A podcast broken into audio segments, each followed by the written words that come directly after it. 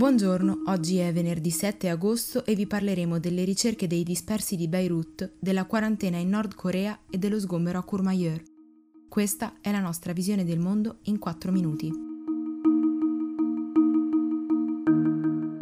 A Beirut, grazie a decine di volontari e militari locali e agli aiuti provenienti da diversi paesi del mondo, continuano le ricerche delle centinaia di persone disperse, nella speranza di poterne salvare ancora qualcuna. Intanto il bilancio delle vittime continua a crescere. L'Italia ha spedito nel paese 8 tonnellate di materiale sanitario e squadre dei vigili del fuoco e della difesa specializzate in situazioni simili. Aiuti di questo tipo sono arrivati anche dalla Turchia, dalla Germania, dall'Olanda e dai paesi del Golfo. Dalla Francia è atterrato invece Emmanuel Macron, il primo capo di Stato estero a visitare la città dopo l'esplosione ed è stato accolto da una folla implorante e arrabbiata. I libanesi non pongono infatti alcuna fiducia nell'attuale governo né nella sua capacità di gestire la situazione di emergenza.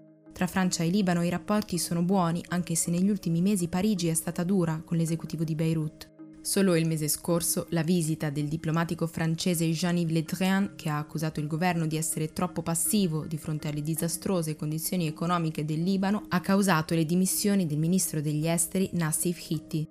In queste ore le autorità libanesi si sono rimbalzate le responsabilità del disastro. Comunque siano andate le cose nel dettaglio, non ci si può capacitare di come sia stato possibile aver lasciato per quasi sette anni 2750 tonnellate di nitrato di ammonio in quelle condizioni. Le indagini, ordinate dal premier Hassan Diab, hanno per ora portato all'arresto di diversi ufficiali portuali che hanno avuto a che fare con il nitrato sequestrato nel 2013 e poi abbandonato dai proprietari per questioni legali. Il direttore generale della struttura, Hassan Karatiem, ha detto che era consapevole che il materiale stoccato fosse pericoloso, ma non così tanto.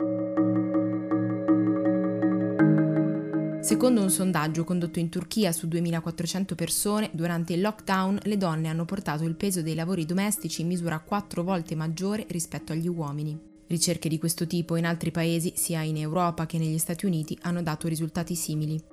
Nel frattempo, dopo mesi passati a dichiarare di essere libera dal coronavirus, ora la Corea del Nord ha disposto l'isolamento per più di 3.500 persone nella città di Kaesong, vicina al confine con il sud. Alla fine di luglio il partito ha dichiarato lo stato di massima emergenza dopo aver trovato quello che ha detto essere il primo paziente di Covid-19.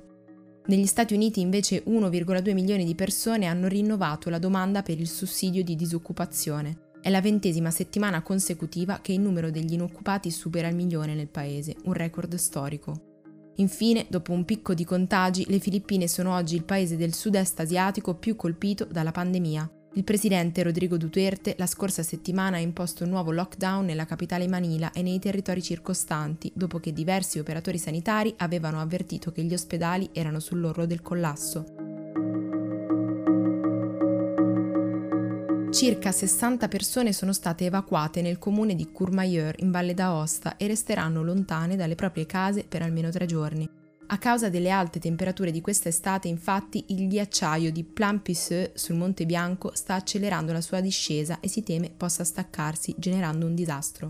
Le strade d'accesso all'area sono state chiuse. Sotto osservazione c'è una serraccata, un insieme di serracchi, blocchi di ghiaccio che si possono creare durante il movimento di un ghiacciaio con un volume di circa 500.000 m3. Il plan Pisseux è monitorato dal 2012, ma a spingere le autorità a dichiarare la zona rossa è proprio la velocità anomala con cui si sta spostando in questi giorni di caldo. Per oggi è tutto, da Antonella Serrecchia da Rosa Oliassi a lunedì.